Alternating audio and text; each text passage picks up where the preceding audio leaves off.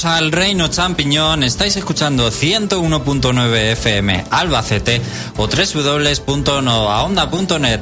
El Reino Champiñón es tu programa sobre videojuegos y vamos a repasar la actualidad de esta semana. Entre otras cosas, eh, ha estado Super Mario Odyssey muy presente, también las cajas de botín en los videojuegos y, como no, Cuphead.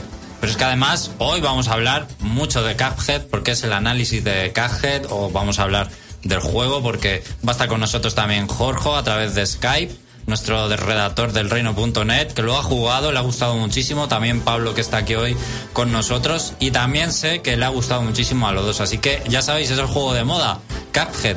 Vamos a comentar también sobre su dificultad, que está siendo bastante polémica. Todo eso sumado al Museo de los Errores, que no sé si Pablo hoy nos quiere dar alguna pista. Pues la pista de hoy, ¿cómo la voy a decir? Es algo eh, oficial, no oficial. Voy a llamarlo así. Uh, bueno, pues tendréis que esperar al final del programa, todos muy atentos y que nadie se pierda ese Museo de los Errores porque son todos muy especiales. Resumen, y es que nos podéis estar viendo y escuchando ahora mismo en directo en el Facebook Live buscándonos por el reino.net, la página de Facebook. Estamos emitiendo y nos podéis ver aquí, eh, los que estamos en el estudio, bueno, en la mesa al otro lado de, del control, que está. Estamos yo y Pablo, que ya, ya, ya, ya ha hablado, así que ya sabéis que está aquí. Y al otro lado del cristal está José Carlos, buenas tardes. Buenas tardes. Que no lo podéis ver a no ser que gire su cámara, pero es un poco tímido. ¿No quieres saludar a la cámara, José? No, todavía no. bueno, es un poco tímido. No pasa nada. Eh, bueno, Facebook Live también en el reino.net tenéis eh, chat en directo, ¿vale? Y en el chat, en el mismo chat, un reproductor para escucharnos y además comentarios en el foro, en la noticia del programa. Todo eso y además el 101.9 FM y novaonda.net. Y luego en diferido, pues todo eso y además YouTube. El vídeo de Facebook Live, que sepáis que se queda grabado en la página y lo podéis ver luego cuando queráis tranquilamente. Es otra forma más de escuchar el programa. Y tenemos, como ya lo había dicho, a Jorge al otro lado de Skype. Hola, Jorge. Hola. Buenas tardes, ¿qué tal estás? Muy bien. A José no se le quiere ver, pero sé que lleva una camiseta de Juego de Tronos. Uh, ¿Cómo lo sabes? El reflejo. Ah, es verdad. Bueno, pues creo que no me dejo nada porque ya cada vez tenemos más cosas por aquí que decir. Así que vamos a empezar directamente, nos vamos José Carlos a repasar las noticias.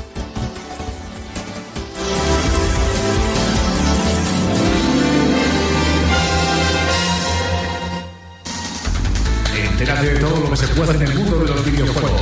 El Reino Champiñón te pone al día. Noticias.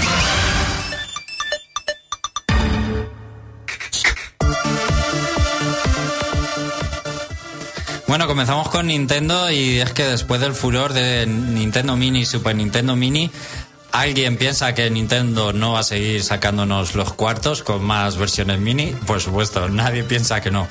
Entonces, el, la discusión está en si la próxima consola será la 64 mini, que es la que mucha gente espera en realidad. Pero si vamos un poco por orden cronológico, Nintendo se habría saltado la Game Boy antes que la, Super Nintendo.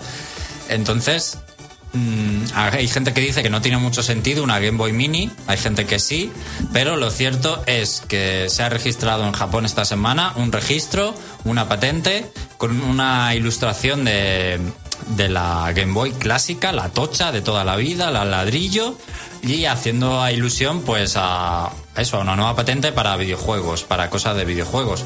Esto ha hecho saltar las alarmas de que se viene la Game Boy Mini. Y no sé vosotros qué opináis, si os gustaría realmente la Game Boy Mini con juegos precargados, eh, si no, si Nintendo debería relajar y espaciar un poco estas versiones, o si preferís la 64 Mini y ya el año que viene. Eh, Pablo, por ejemplo, ¿qué piensas de este tema? Pues yo, fíjate, mm, yo las consolas mini me están gustando de momento las dos que hay, me han gustado. Eh, lo del contenido ya lo hablamos el otro día, puede a uno gustarle más, a otros menos, pero en el caso de que sacaran una Game Boy mini o una Game Boy rehecha, el único requisito que querría es, bueno, tengo varios requisitos. La que más me gustaría era que fuera por fin retroiluminada. Nada más. Con que fuera la típica Game Boy, pero retroiluminada como fue la Game Boy Light, la que salió en su momento, con eso ya se dan un, ya tienen el win total. Luego, si tuviera batería de litio en vez de 400 pilas, pues también ayudaría un poquito. Y si tuviera el acceso a cartuchos, también me molaría. Pero obviamente supongo que será una Game Boy que tendrá un cartucho ya metido para que no puedas meter ninguno. Y vendrá pues con los clásicos, ¿no? En plan Super Mario Land, el Tetris, Piti Piti y cosas así. Pero si fuera esa la Game Boy, la querría así, más o menos. Por supuesto, lo de la pantalla iluminada sería un retraso ya monumental si no, si no lo tuviera. Supongo que funcionará pues como una batería de móvil. Funcionaría en este caso, ¿no? Que la cargas por USB o por... Sí, por USB, por conexión USB. Cargan, y la cargas cuando se le acabe o se le vaya acabando. Y lo de meter cartuchos, pues lo mismo que la Super Nintendo Inés. Si no lo han metido, yo creo que, que no. ¿Y a ti te gustaría que hicieran la Game Boy Mini o prefieres la 64 Mini? Mm, yo siguiendo el orden me gustaría más que hicieran la 64 mini. Por el tema de que la 64, por ejemplo, ha estado muy en Wii U y todo eso, pero no ha tenido tanta repercusión, me da a mí. La 64 y todas estas cosas, lo que más le gusta a la gente, pienso yo, que siempre lo que más se ha notado ha sido que lo de Super y NES es lo que más se ha comprado. La ISO Nintendo 3DS triunfa los juegos de Game Boy porque no tienen muy mal precio y cosas así. Pero la 64 mini haría más falta que la Game Boy. Pero así, aún así, ambas me gustan. Jorge, ¿tú qué dices de todo esto? Yo me planto con la Super Nintendo Mini. O sea, la Game Boy, pues. Y la Nintendo 64 sin juegos de Rare, lo siento, pero para mí no es. no es asequible, asequible, asequible. Sin juegos de Rare, ¿esto por qué lo suponemos? Yo creo que no. A ver, ¿Cómo van a tener juegos de Rare? Siendo de Nintendo. A ver, tendrá como mucho el Donkey Kong 64 por tema de que es de Nintendo más que otra cosa.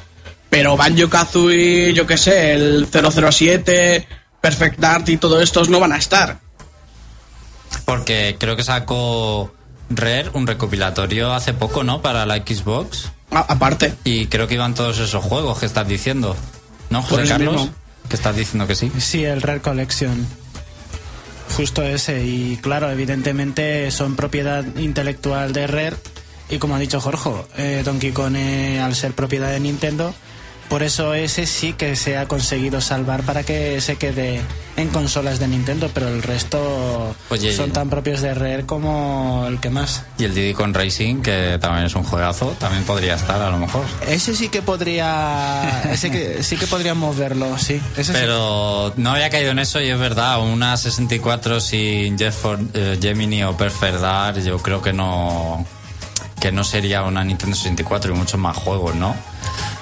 Aún así, yo a la Nintendo 64 la veo un poco un concepto más arriesgado de hacer. Porque, aunque es retro también, los gráficos retro de la Nintendo 64 se notan más desfasados que los gráficos retro de NES y Super NES. Muy de acuerdo, son juegos que envejecen, que han envejecido peor que los de Super Nintendo, por ejemplo. Hay juegos que se salvan porque incluso la simplicidad que tiene Super Mario 64, que lo ves ahí tan poco detallado, pero es lo justillo, tiene tan buen estilo visual que, que dices, es un retro aceptable, pero Jet Force Gemini, por ejemplo, se ve muy feo. Y muchos juegos, ¿eh? Por ejemplo, Jet- pero yo pongo Jet Force Gemini porque estamos hablando de Rare y es el juego que peor ha envejecido visualmente de los juegos de, de Rare, incluso más que Perfect Dark. Perfect Dark eh, tiene un pase por todo lo que es el diseño industrial de las zonas y el diseño cartoon de los banjos y todo eso también se salva por eso, porque al ser cartoon pues tampoco te choca tanto. Entonces, ¿a ti te gustaría la Game Boy Mini, José Carlos, o no? No me gustaría ninguna de las dos, No. la verdad. Yo pasaría directamente a la GameCube Mini. Uy, joder, molaría también, pero bueno. Ya sí que nos pondrían cuatro juegos, ¿no? Porque he visto lo visto. Eh, Pablo, ¿qué juegos no podrían faltar en una Game Boy Mini? En la Game Boy Mini. Pues Super Mario Land, el Kirby's Dream Land, mm, Tetris, Donkey Kong Land. los Wario. los Donkey Kong, eh, Los Wario, ¿no? los Wario Land, mm, no sé, incluso a lo El mejor Yoda Stories. el Yoda Stories también se que poner. Hombre, supongo que de color no saldrán. Mulan. El Mulan, Claro. ese Jorge lo, lo recomendaría a tope. Hombre, claro que sí. El Mulan, sí. ¿Te imaginas retroiluminado Jorge la cara de Mulan? Qué guay. No sé, o sea, del catálogo y además, mm, otra cosa que sí que estaría en el aire sería cuántos juegos llevarían ya estas consolas. Estamos viendo, por ejemplo, espero que no sea un número que vaya decreciendo o que por lo menos estabilice, porque yo, por ejemplo, una Game Boy con menos de 30 juegos o así me, me molestaría en cierta parte. Porque el 64 a lo mejor sí que hay que hacer más filtro, ¿no? Por el tema del, de que sean Only Nintendo y sabes que saliera Super Mario 64, Super Mario Kart, los dos Zelda, el Pokémon Stadium y cosas así. Y hasta ahí muy bien, pero luego te tiene que faltar rellenar otros 30 juegos. Y si le quitas Red, que era un puntazo lo que tenía Nintendo, como dice Jorge, eh, se va quedando cojo porque luego hay cosas, por ejemplo, el Excite Bike que hubo en, en 64 lo conocen así, cogidos con pinzas. Claro. Y si te tienes que ir a otras licencias que luego te digan, ah, pues no, pues no hay entonces. Porque, por ejemplo, juegos como Mischief Makers y todo eso, a ver con quién contactas ahora y si eso está disponible. Ya. Porque entonces la consola tiene que valer una burrada. Si, si por ejemplo, ya estamos con lo de que eran 80 euros, creo que la Super NES Mini, ¿no? Y venía con dos mandos, a la 64 habrá que ponerle mínimo una otra pareja de mando o si entramos ya a los cuatro mandos que tenía la 64 Mini. Luego, Para Mario luego Kart. que metan solamente el Majora y que no metan el Ocarina. Exactamente, ahí está. O que metan solo uno y no el otro. Eso sí que estaría mal, porque por ejemplo los Donkey Kong Country, pues a ver, yo no sé qué excusa tendrá Nintendo, igual que la que sacó con lo de Earthbound, que por qué no está en Japón, que fue una excusa súper tonta, pero bueno. Bueno, el tiempo lo dirá. Seguro que volvemos a discutir de una de las dos consolas mini.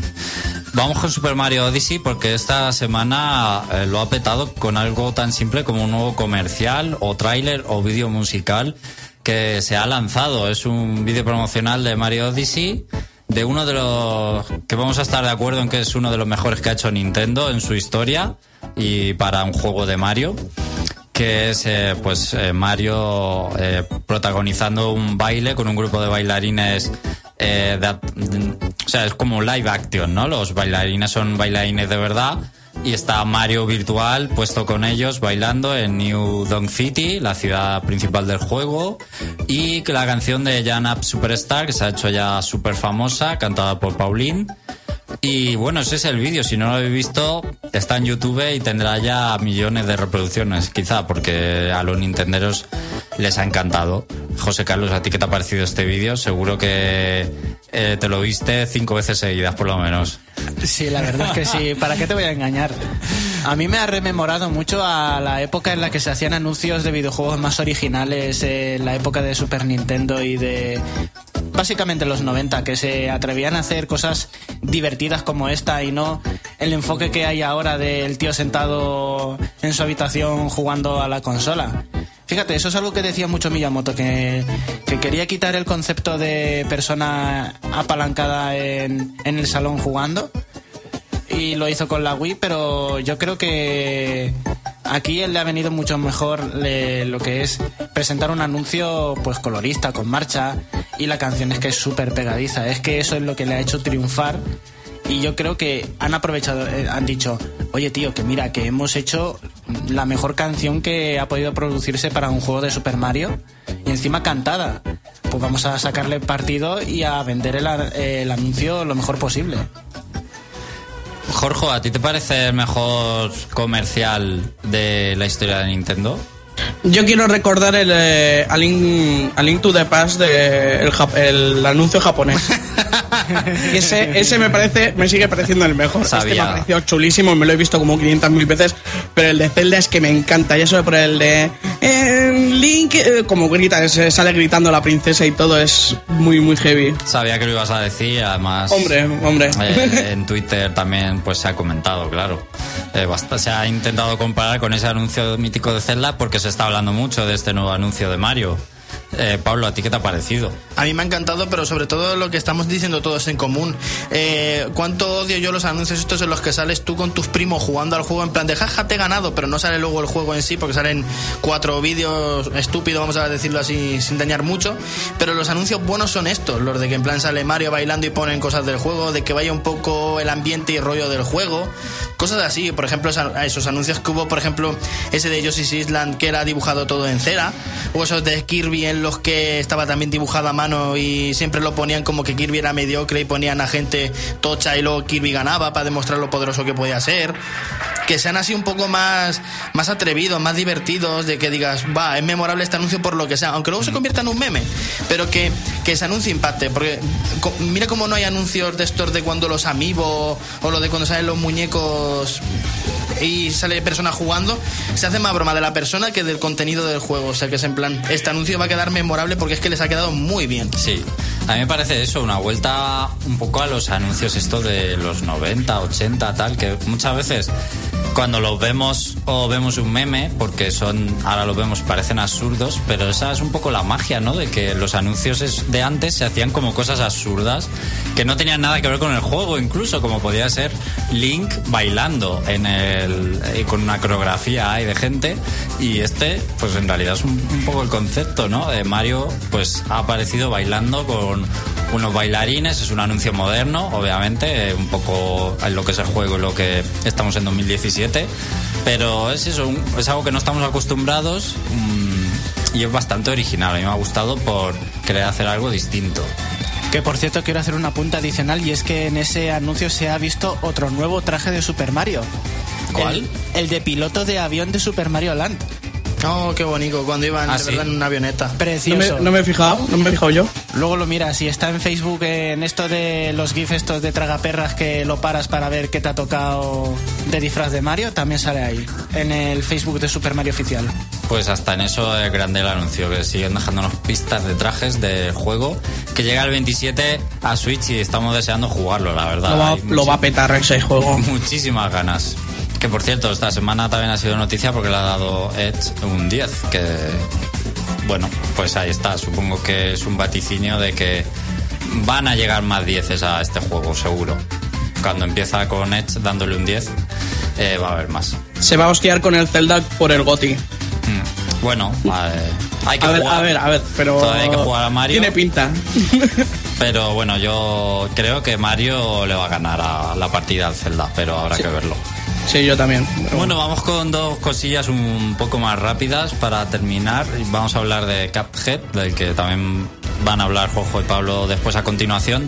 Y es que ha saltado la alarma esta semana, en concreto Destructoid, porque han salido para móviles, eh, por ejemplo en la Play Store de Google, eh, para Android, hay un montón de clones y no solo uno, ni dos, ni tres, ni cuatro, ni diez, es que hay, han salido un montón de copias del juego eh, que a lo mejor ni siquiera siguen la temática, sino que usan pues los skins ¿no? de las ilustraciones del juego o un juego de plataformas que hay 2D. Si pones Cuphead en la store es que te salen, pues eso, ya es alarmante, llama la atención cómo de repente lleva el juego a la venta, no sé, dos semanas o tres y ha salido ya una, una colección de fakes y por supuesto la mayoría son juegos eh, absolutamente penosos. O sea que dan para museo. Eso es lo que quería decirte, Pablo. Hay uno que es Cathead Adventures, me parece, que es en 2D, de ir para adelante cogiendo ahí cositas. Yo creo que un próximo Museo de los Herreros puede ser uno de los fakes de Cathead. Ahora es verdad, lo estoy viendo aquí ahora mismo. Mira, son guarrísimos. Sí, sí, sí. La cebolla mal pintada. Jorge, esto es esto es súper guay. Bájatelo, venga. Le ha pasado, le ha pasado un poco como a Undertale el, el Cuphead, que se lo ha comido la fame, la fanbase, se lo ha comido entero. Sí, o sea, pero yo creo estamos, que no, que estamos recibiendo ya hasta las narices creo que de no tiene que dibujos ver, y... ¿eh? Creo que son dos cosas distintas, el- la masa fandom y luego los desarrolladores que se aprovechan para hacer juegos de una tarde y sacar dinero fácil de un juego popular. Bueno, son diferentes, pero van cogidas de la mano también. Bueno, yo creo que no, ¿eh? Creo que, que son conceptos distintos, porque Undertale, por ejemplo, no hubo de repente clones para móviles. Hubo el, tipo, el típico juego de lleva al dentista al protagonista y, y, y sácale los dientes y todas esas leches. pero sí que hubo clones para PC y eso de Undertale. Anda que nos sacaron cosas. Alguno hay, pero... ¿Pero no eran fangames o os referís a otra cosa? No de eso, de que cogieron el concepto de Undertale y modificaron sprites y cosas, por ejemplo, para hacer una pelea en plan como Papyrus, como Sí. cierta pelea final, eh, Asgore en otro concepto, cosas así, pero que luego, Pero que al fin y al cabo son hack ROM, son que han Sí. desvariado el concepto de juego para hacer estas chorradas. Pero es eso, creo que son más fangames y lo de que vemos en móviles es una manera de intentar aprovecharse de la gente que no tiene mucha idea o cree que el- para móvil puede estar el Cuphead, que aunque aquí lo digamos y sabemos que no, es que hay mucha gente que no, no diferencia bien los juegos ni para qué plataformas son. O sea, en realidad, los, estos juegos para móviles fakes van a gente que no sabe ni por dónde tirar las cosas en los videojuegos y lee algo y dice, ah, pues está para móvil, me lo bajo. Lo cual Lo demuestra que el control de calidad que tiene la Store de- demuestra el, el poco filtro que tiene. Ahora que está, escucha, eh, está la música de Pokémon, a Pokémon Go le pasó lo mismo. Anda que no hubo clones de Pokémon Go. Sí, también. Bueno, una cosa rápida para terminar, después vamos a seguir hablando de Cuphead, por supuesto. Y es eh, pol- esta semana ha habido mucha polémica con las cajas de botín y yo, José Carlos, que está más familiarizado con esto, ahora quiero que me hable un poco, porque yo no he jugado prácticamente casi juegos con cajas de botín. Eh, Assassin's Creed Origins ha confirmado que iba a tener, se ha armado mucha polémica por esto. Eh, sombras de, o sea, la tierra de la tierra media, sombra de guerra, también eh, tiene y resulta que los usuarios están haciendo una especie de boicot para jugar sin online al juego y de esta manera, eh, aunque te pierdes algunas funcionalidades, pues no puedes usar las cajas de botín como una especie de boicot a Warner Bros.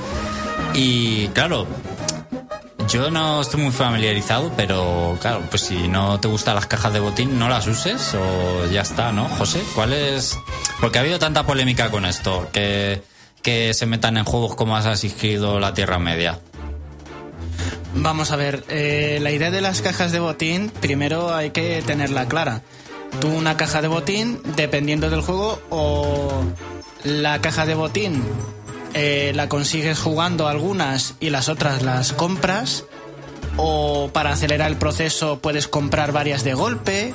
Es que hay distintas formas de presentar las cajas de botín. El caso es que pagas por acceder a más contenido o subir más rápido de nivel, acelerar algo así, ¿no? Ese, ese es el principal problema, es que dependiendo de la compañía, en las cajas de botín hay solamente cosméticos, que es lo menos reprochable de todo, y en otras hay armas, ventajas, eh, potenciadores, y ahí es donde entramos en el terreno escabroso de las cajas de botín.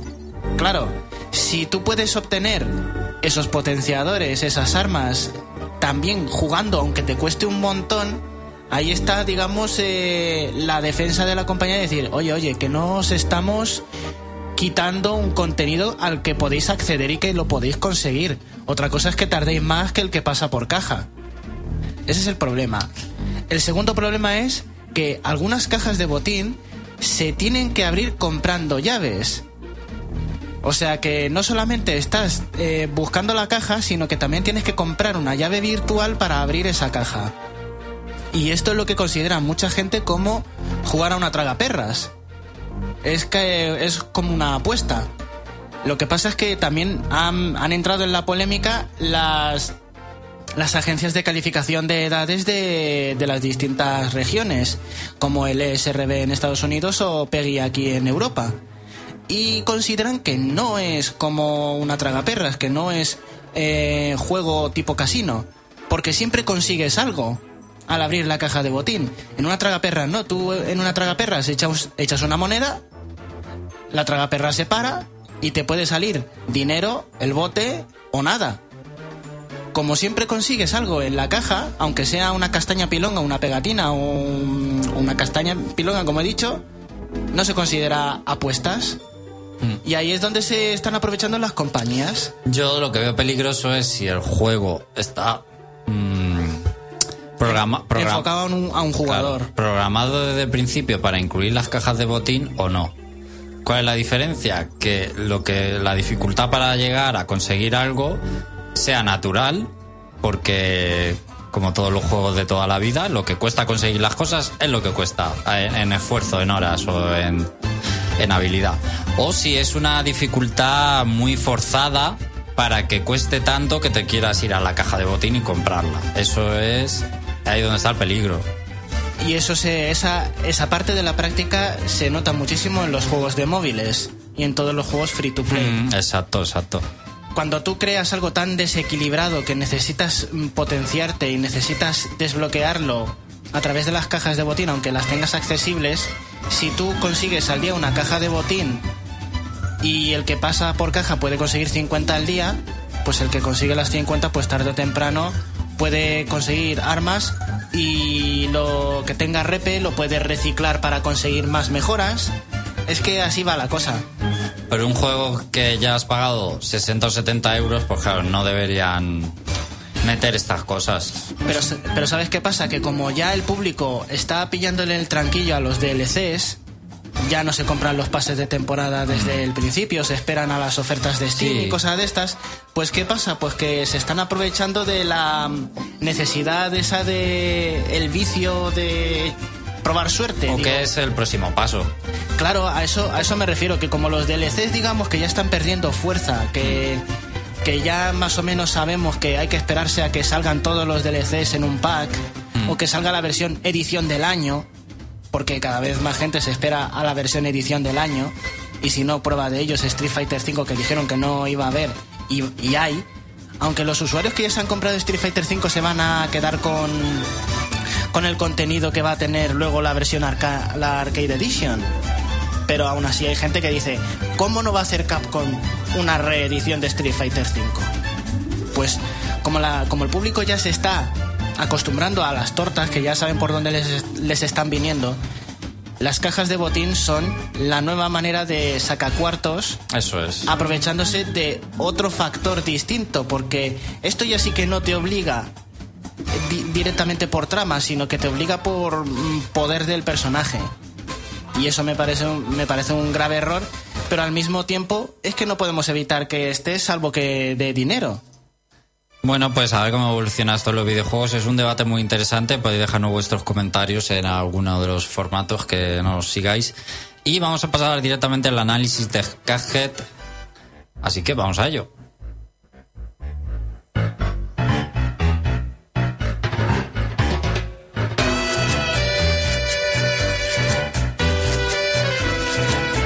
¿Quieres saber cómo es un juego? El reino champiñón te lo fondo. Escucha nuestro punto de vista. Análisis.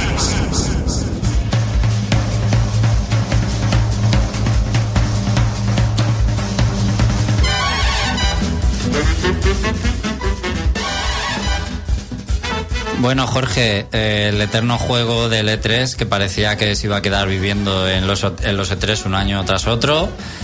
Eh, se esperaba, o sea, mucha gente esperaba el juego, incluso había un poco de de que la gente había echado el freno con el juego porque salían noticias que decían cosas malas de él y al final ha explotado un poco, se ha vuelto súper famoso, hay un montón de fandom eh, alrededor de él y bueno, es el juego más popular ahora mismo. ¿Por qué crees que, que es tan popular?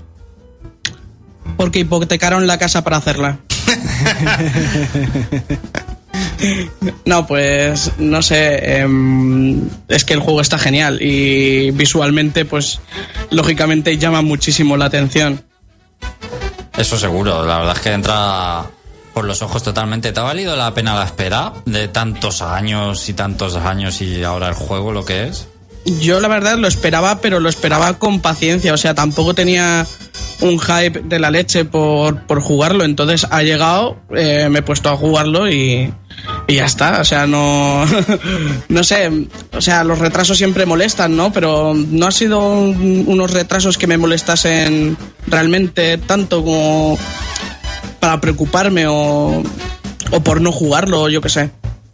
Yo, a ver, a diferencia de Jorge, él sí que lo sabe. Yo sí que he estado años y años, eh, Jorge, de en plan de decir, no, este tren no sale y tal. Y yo lo que pasa es que también lo voy a comentar con Jorge un poco. Él va a llevar el hilo de, de este análisis y le voy a ir acompañando. Pero yo, lo que ha dicho Jorge, el espectáculo audiovisual que es el juego en sí es ya incluso lo que merece la pena tener el juego. Y yo sí, yo E3 que no salía o E3 que se decía algo de él, pero nunca su fecha de lanzamiento, era lo que más me entristecía. Y ya ha llegado por fin y de saber que ya estaba próximo ya me he puesto súper nervioso porque es que me- a mí los dibujos animados cuanto más antiguos mejor. Soy fanático de la animación, me encanta y este juego da justo hace Diana con eso, tanto musical como audiovisualmente, que lo vamos a comentar, pero ese es el mejor acierto. Bueno, aparte de que parece una película de dibujos animados muy antigua, ¿de qué año sería la animación? ¿De qué década? Pues está De aproxima- los 30. Ahí Los está. 30, vale. Según ellos, de hecho ponen copyright 1930 Ah. y esas cosas. Buen detalle. Bueno, aparte de esto, eh, ¿de qué va este juego, Jorge? ¿Tiene alguna historia? Ah, Sí, sí, tiene una historia sencillita, ¿Mm? porque básicamente es como, como juegos como Contra o así, que sí que tienen una historia, pero vamos, que te la cuentan muy por encima. Eh, básicamente son dos hermanos que se llaman Cuphead y Mac, eh, Macman, ¿no? Era. Sí, Magman. Eso es. Y nada, están correteando por ahí y, y encuentran el casino del demonio. Y se ponen a jugar a los dados. Y entonces tienen una racha de. Tienen una buena racha. Empiezan a ganar, a ganar, a ganar. Y de repente aparece pues el dueño, que es el diablo, y les dice, si ganáis la siguiente, os quedáis con todo el dinero del casino, pero si perdéis, vuestras almas serán mías. Entonces, eh, Cuphead, eh, cegado por, por las riquezas, lanzan los dados y pierden. Entonces eh, le piden al diablo a ver si había alguna alternativa para salvarse. Entonces ellos, eh, él le dice que, que si consiguen los contratos de los deudores de- del casino, los contratos de las almas de los deudores, eh, se podrían salvar. Entonces, la misión de los hermanos es ir detrás de estos deudores, que son los jefes de, de- que, que ahora hablaremos, eh, derrotarlos y lleve, conseguir sus contratos. Bueno, ¿cómo está organ- organizado el juego? Que es un poco las dudas que tengo. ¿Y qué podemos encontrar en los niveles? Si son solo jefes finales o realmente hay pantallas y cosas que hacer. ¿Cómo sí, es? mira, eh, te presentan primero un mapa donde tú te puedes mover libremente. De hecho, hay NPCs que te hablan, te pueden dar monedas, que luego hablaremos de las monedas. Eh, y luego hay dos tipos de niveles, vamos a decir. Hay como una especie de dianas, de fichas en el suelo, que esas son eh, niveles, los llaman, run and- bueno, es que son run and gun, son de, de correr y disparar. Básicamente tienes que ir del punto A al punto B. Y son enemigos eh, comunes, o sea, se empiezan a ver muchos enemigos comunes, chiquitines, que matas de un tiro, de dos. Eh, suele haber como mini bosses, así entre comillas, pero básicamente es eh, avanzar, conseguir las monedas y salir del nivel. Y luego hay otras que aparecen en un... em, como está el mapa, ¿no? Entonces hay unas fases que tú ves como que algo se está moviendo, como, como que tiene animación. O sea, por ejemplo, hay unos árboles y los árboles tienen como una especie de animación. Pues ahí son niveles que son contra bosses, solamente son eh, je- eh, eh, contra jefes. Sí, combate contra jefe final y ya está. Eso es. Y que- eso es. Es que de hecho el juego está pensado para jugarlo así. Lo de. Creo que lo de los niveles run and gun de estos de, de ir andando. Eh, fue una petición por la por parte de la gente que no lo iban a incluir y luego al final dijeron bueno pues vamos a meterlos de hecho se yo creo que se nota Que es un poco porque- relleno. ¿eh? Que es un poco relleno. Que lo que sí, de hecho se, not- se nota bastante, yo lo noto bastante. No tienen, están bien, están bien realizados, pero no tienen ese carisma y ese trabajo bien hecho con los jefes, porque los jefes son impresionantes, son todos carismáticos. O sea, te, te acuerdas de todos. No sabes tú sus nombres, pero sabes, eh, la Sí. patata, la abeja, el robot, el- el pirata, eh, te lo sabes todos así. Entiendo que son jefes finales como si fueran una pantalla en sí mismo, el jefe final, quiero Sí, decir. sí, es, un- es una pantalla, es una pantalla y es el jefe final. Tienen tantas fases y desafíos y durarán, no lo sé, a lo mejor 10 minutos o más, alguno. No, no, no, no. tanto, De no hecho, el. De hecho, te los puedes mm, pasar. El reto está en pasártelos antes de dos minutos. Y tienen dos, varias fases. pero Lo que pasa es- es que son muy difíciles, entonces. Eh, lo más normal es que te maten una y otra vez hasta que consigas derrotarlo y saber sus patrones, porque muchos patrones, te le- o sea, muchos ataques te los comes porque no los ves venir. Claro, es un juego de aprender patrones con los jefes finales, pero yo digo, la, primera vez que ves un jefe final, ¿cuánto tiempo puedes estar con él? Más o menos. No sé, el juego no es, no es largo, entonces no sé, echaría yo, pues eso, lo que tú dices, 12 minutos, así alrededor, redondeando. ¿Y cuántos hay? matándote varias veces, eh, te estoy diciendo, eh, no, no con que te pongas con ellos. ¿Cuántos jefes hay? Pues, uff, hay un montón, hay un montonanco, son tres mundos, Aproximadamente. hay tres mundos, pues cada mundo igual tiene unos siete o unos seis. Vamos a dejarlo en seis, pues eso. Pues es por cada mundo, hay tres. Y luego más el más los dos finales que son que es un mundo especial, que es un mundo aparte.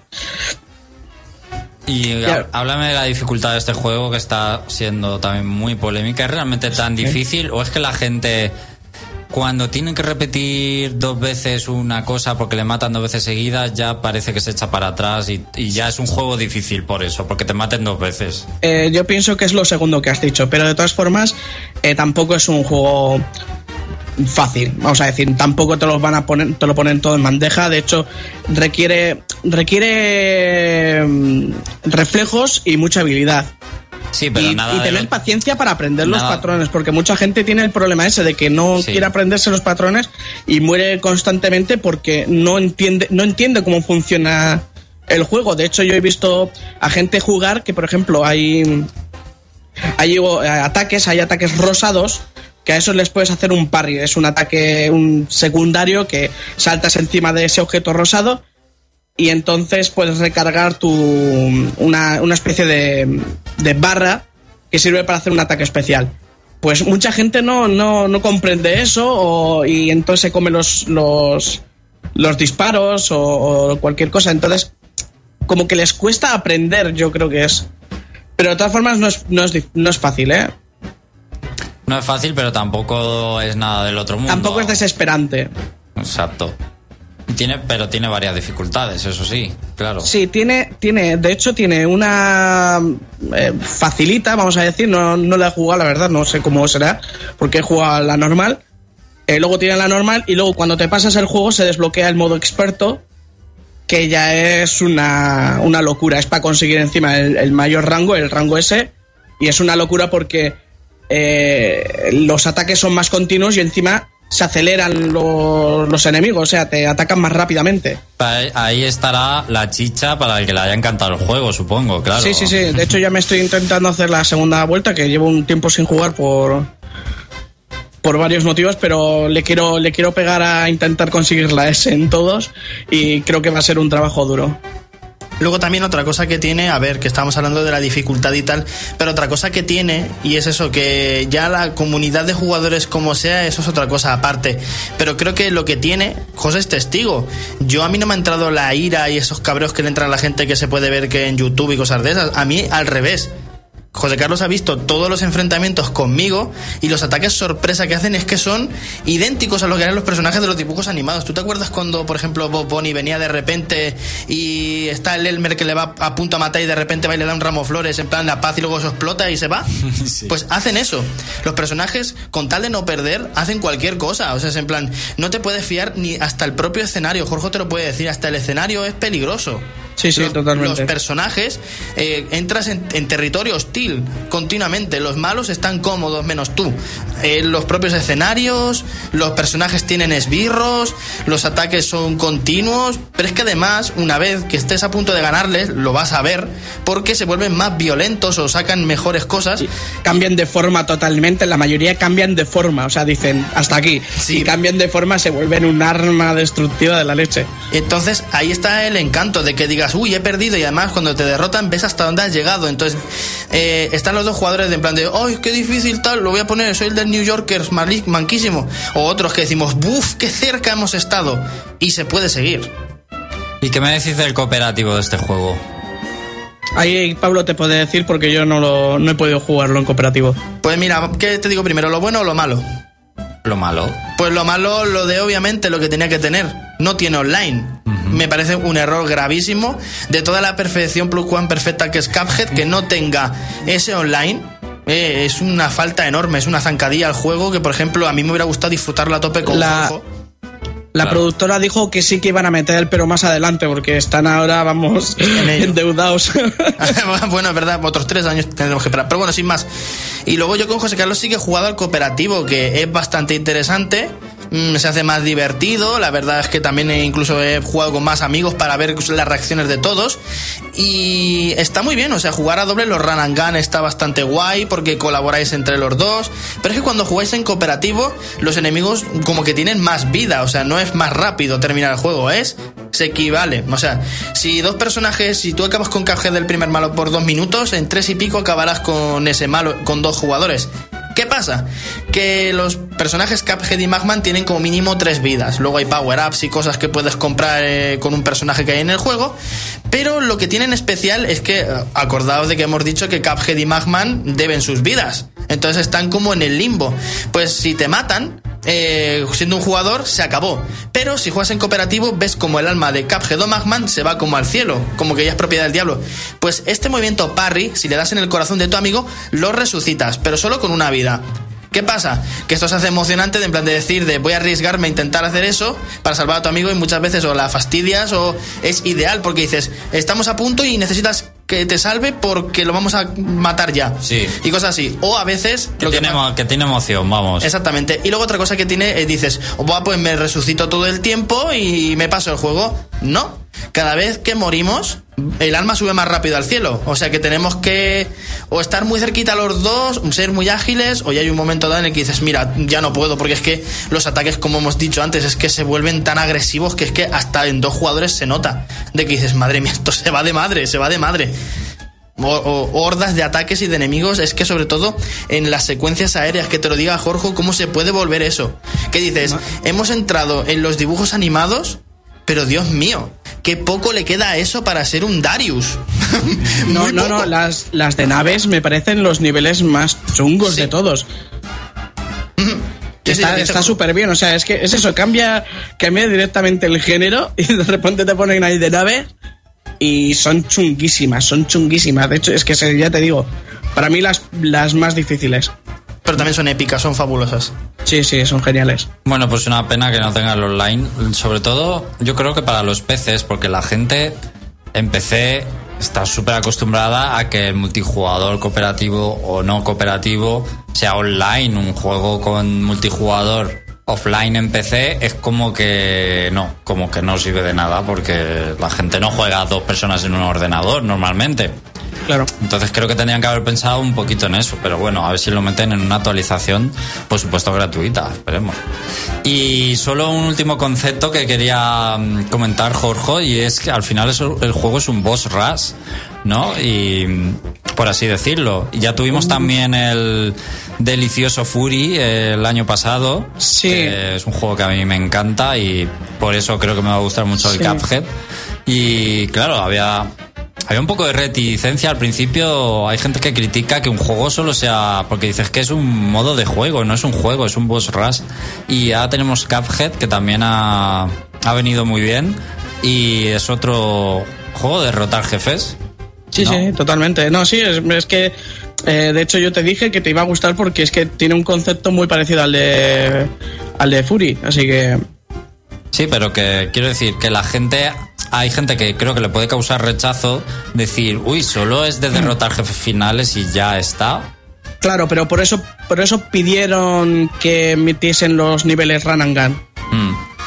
Pero bueno, como eso al final hemos dicho que, que es un poco de relleno, Sí, sí, exactamente. No, no, pero está eh, eh, lo que es el tema del juego es matar jefes. Eso está segurísimo, es el es como en Splatoon, el modo multijugador que está por encima del modo historia, pues aquí lo mismo, los jefes están por encima de, del modo run and gun, porque de hecho en, en los tres mundos hay en total Cinco. seis niveles Cinco run and gun. Sí, Claro. cinco, cinco o seis, ahí nada más. lo que quiero decir, ¿qué, va- eh, qué le dirías tú a alguien eh, que lo quieras convencer para decirle, oye, solo es jefes finales, pero es que tal, eh, sigue siendo una pasada? ¿Por qué? Mm. No sé, o sea, la- realmente es si buscan ¿Se ha ido Jorge? ¿Hola? Uy, pues no sé. Se ha ido Pablo, dímelo tú. Bueno, pues mira, pues mientras recuperamos a Jorge, porque te va a comentar creo que lo mismo, pero mm, yo creo que lo, lo que yo le recomendaría a alguien es en plan de, ¿tú jugaste al Contra o a Metal Slug? eso es. Cosas así. Pues ah, mira, aquí está Jorge, mira, pues eso, Sí, es, coméntalo es- tú, no, es justo lo que iba a decir, que si, que si la gente ha jugado a Metal Slug, le gusta el tipo juego de Metal Slug o Contra, que este le va a molar, no es el mismo concepto porque los Contra y tal, si eran run and gun, te irán dando a matar y luego tenías un jefe, pero aquí es directamente lo que serían los jefes. Oh, también se le puede decir algo así. ¿Tú te acuerdas de los dibujos animados de los Looney Tunes y todo eso? De que había un malo y pasaba una situación y hacían cosas sorpresa y de los años 30? Pues eso, imagínate fusionar eso con lo otro y es en plan de, es que el juego de por sí, ya te digo, es que muchas veces de las peleas las he perdido por estar mirando a los personajes. Bueno, pues aquí lo tenemos que dejar. Creo que el juego tiene un montón de valor añadido que la gente de verdad que lo tiene que probar. Además, es un juego que por unos 15 euros o un poquito más se puede comprar eh, para PC al menos. Y sabréis más de él en el videoanálisis del reino.net eh, y YouTube que sacaremos. Ahí lo podréis ver y sobre todo el aspecto visual que es eh, lo más chulo del juego. Ahí lo podréis ver. Ahora sí, nos vamos al Museo de los Errores.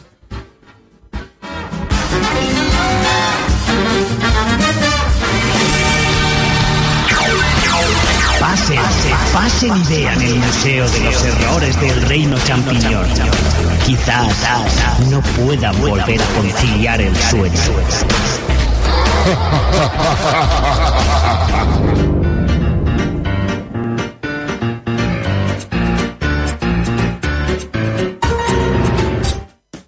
¡Yey! ¿Qué pasa? Me echabais de menos, ¿eh? Como que he hablado poco hoy.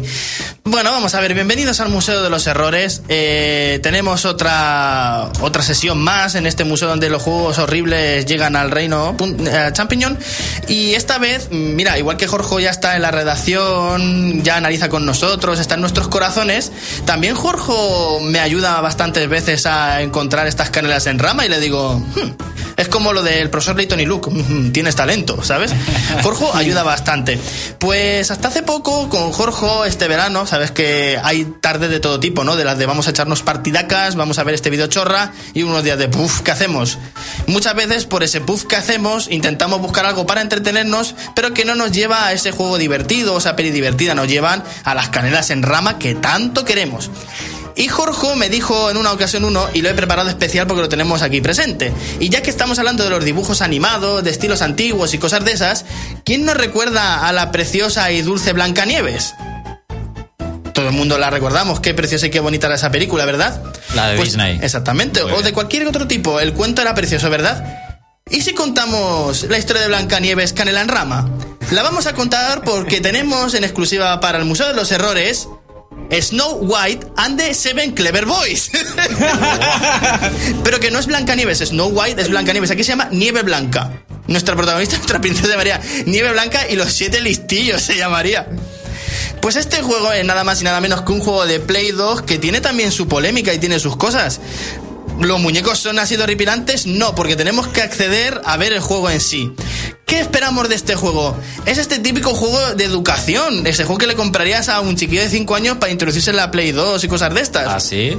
Pero es de Play 2 el juego. Sí, es de Play 2. ¿Salió Lo que... en España? ¿Qué va? Esperemos. Por favor. Pues bueno, vamos a parar un momentín porque os tengo que explicar una cosa. Uh, es, este típico, es este típico juego de que lleva cinco cosas en uno. Entonces lleva tonterías como, por ejemplo, puedes pintar, pero pintas con el maravilloso pad que tenía la Play 2. Nada de Mario Paint historias, ¿eh? Dibujar dibujos cutres. Son fotogramas de, esta película que medio he spoilado ya. Y luego tenemos, pues, puzzles, eh, girar caritas y cosas de esas. Y ahora vamos ya a la chicha. ¿Por qué me gusta tanto esto y por qué va al museo? Tú supone el principio. ¿Al principio dónde estamos? Hay que contarlo. Érase una vez, igual que la Blancanieves, eran siete listillos. y no son enanitos, son niños. Hay uno que se llama Cavi, que es, dicen que es como un osito de peluche. Hay uno que es un trofollo. Hay uno que no es racialmente agresivo, porque es afroamericano, pero no tiene ni los morros hinchas ni nada. O sea, es violentísimo ese personaje. Cómo el racismo ha impactado sobre él. Un asiático. El asiático está. Luego, de entre todos los niños mola porque se llaman en plan. Oh, Joseph Jr., no sé qué, no sé cuánto. Y el único niño que va de pollo se llama el profesor. Muy bien. O sea, de los siete quieres ser el más listo y es el profesor. Pues muy bien. Ellos van caminando, caminando y caminando. ¿Cómo hacen? Porque cuidan el bosque. Y de repente ves una cabaña Blender que dices, ¡wow! Entre lo que es la animación 2D y eso, pues como en Cuphead pasa una cosa parecida. Esto parece como. Eh, Sí, como o sea, si fuera un- Los dibujos estos de CDI, los juegos Exacta- de CDI. Exactamente, pero es que lo que mola es que dice, la cabaña de los, de los siete listillos tenía una chimenea con bigote y sombrero de copa, qué interesante. Digo, no es interesante, los niños ya lo deberían saber, ¿no? ¿Blancanieves rubia? Claro, pero es que lo que más mola no es eso. Blancanieves no es una princesa, es la auténtica singer del Museo de los Errores. ¿Tú sabes la pedazo de balada que se va a cantar ahora mismo de en plan que nos cuenta cómo la reina malvada la odia tanto? Es cantante. Vámonos con la música. Atención.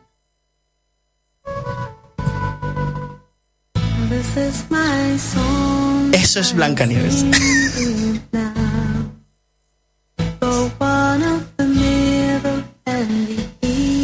No le puedo subir más. No pasa nada. No canta Pero mal. Es que eso es lo. Ha pasado otro chiste también. Tenemos la balada calera en rama. Además, es que. Es que habla de. Temazo, ¿no? Sí, sí, sí. Qué bien. Y ahora, mira. Oh, una lágrima se le Es cae. videoclip. Mira, por favor, qué emotivo. Bueno, también una cosa muy chula que tiene es que los niños están rebobinados. Eh, pasaba como en los fruitis. es algo así. Entonces tiene ese puntazo en la canción. Es una balada, pero es que, espérate, hay un, un toque de saxofón luego en la canción. Y adivinad quién es el que toca el saxofón. De todos los siete niños. Eh, el profesor, ¿No? El gordito, ¿Tampoco? el asiático, ¿Tampoco? el negrito. Exactamente. Estereotipo racial, otro impacto, ¿sabes? Ya tenemos eso. De hecho, sale la princesa esta, la nieve blanca, porque se llama así, con no su tiene micrófono. dientes apenas. No, que va. La mujer. Tiene el, tiene el paso de Ceuta en los- en los dientes, la pobre. Pero es que luego cambia, ¡pa! Y se vuelve la casa discotequera. Hostia. Se vuelve discotequera. Mira ahí, ahí, cómo se marca. Pero es que se vuelve pin-up. Pasa de su traje de su traje de princesita a ser pin-up. Es Y está cantando eso, está cantando que la, la reina está celosa de él. Además, muy emotivo. Es que tenéis que escuchar la canción. Yo creo que es la canción del año. Si alguien tenemos que votar la canción musical buena, va a ser esta. Todos bailando, haciendo todo el rato lo mismo. o sea, Sí, sí, sí, no articulan, es que no ves que son niños, saben dos pasos, el Gangnam Style y poco más. Pero bueno, continuamos y entonces dice el narrador. Entonces, después de que Blancanieves le- les haya contado mediante una canción que es lo que hacen las princesas, las princesas no hablan, cantan. Entonces, los chiquillos van a preparar mil trampas, en plan eh, alrededor de la casa, en plan hacer agujeros, trampas, no sé qué, para que la, para que la reina malvada no la encuentre y no la haga nada, ¿no? Pues bueno, ¿qué pasa? Pues obviamente lo de siempre que la reina malvada se convierte en una bruja y va con una manzana. No, no tiene que ver nada. La portada, la portada es una infamia, ¿eh? Es el- Portada parece un juego de terror. Y además O sea, es que, sí, sí, Por favor, el ven- enanito del fondo. ven la portada de este juego.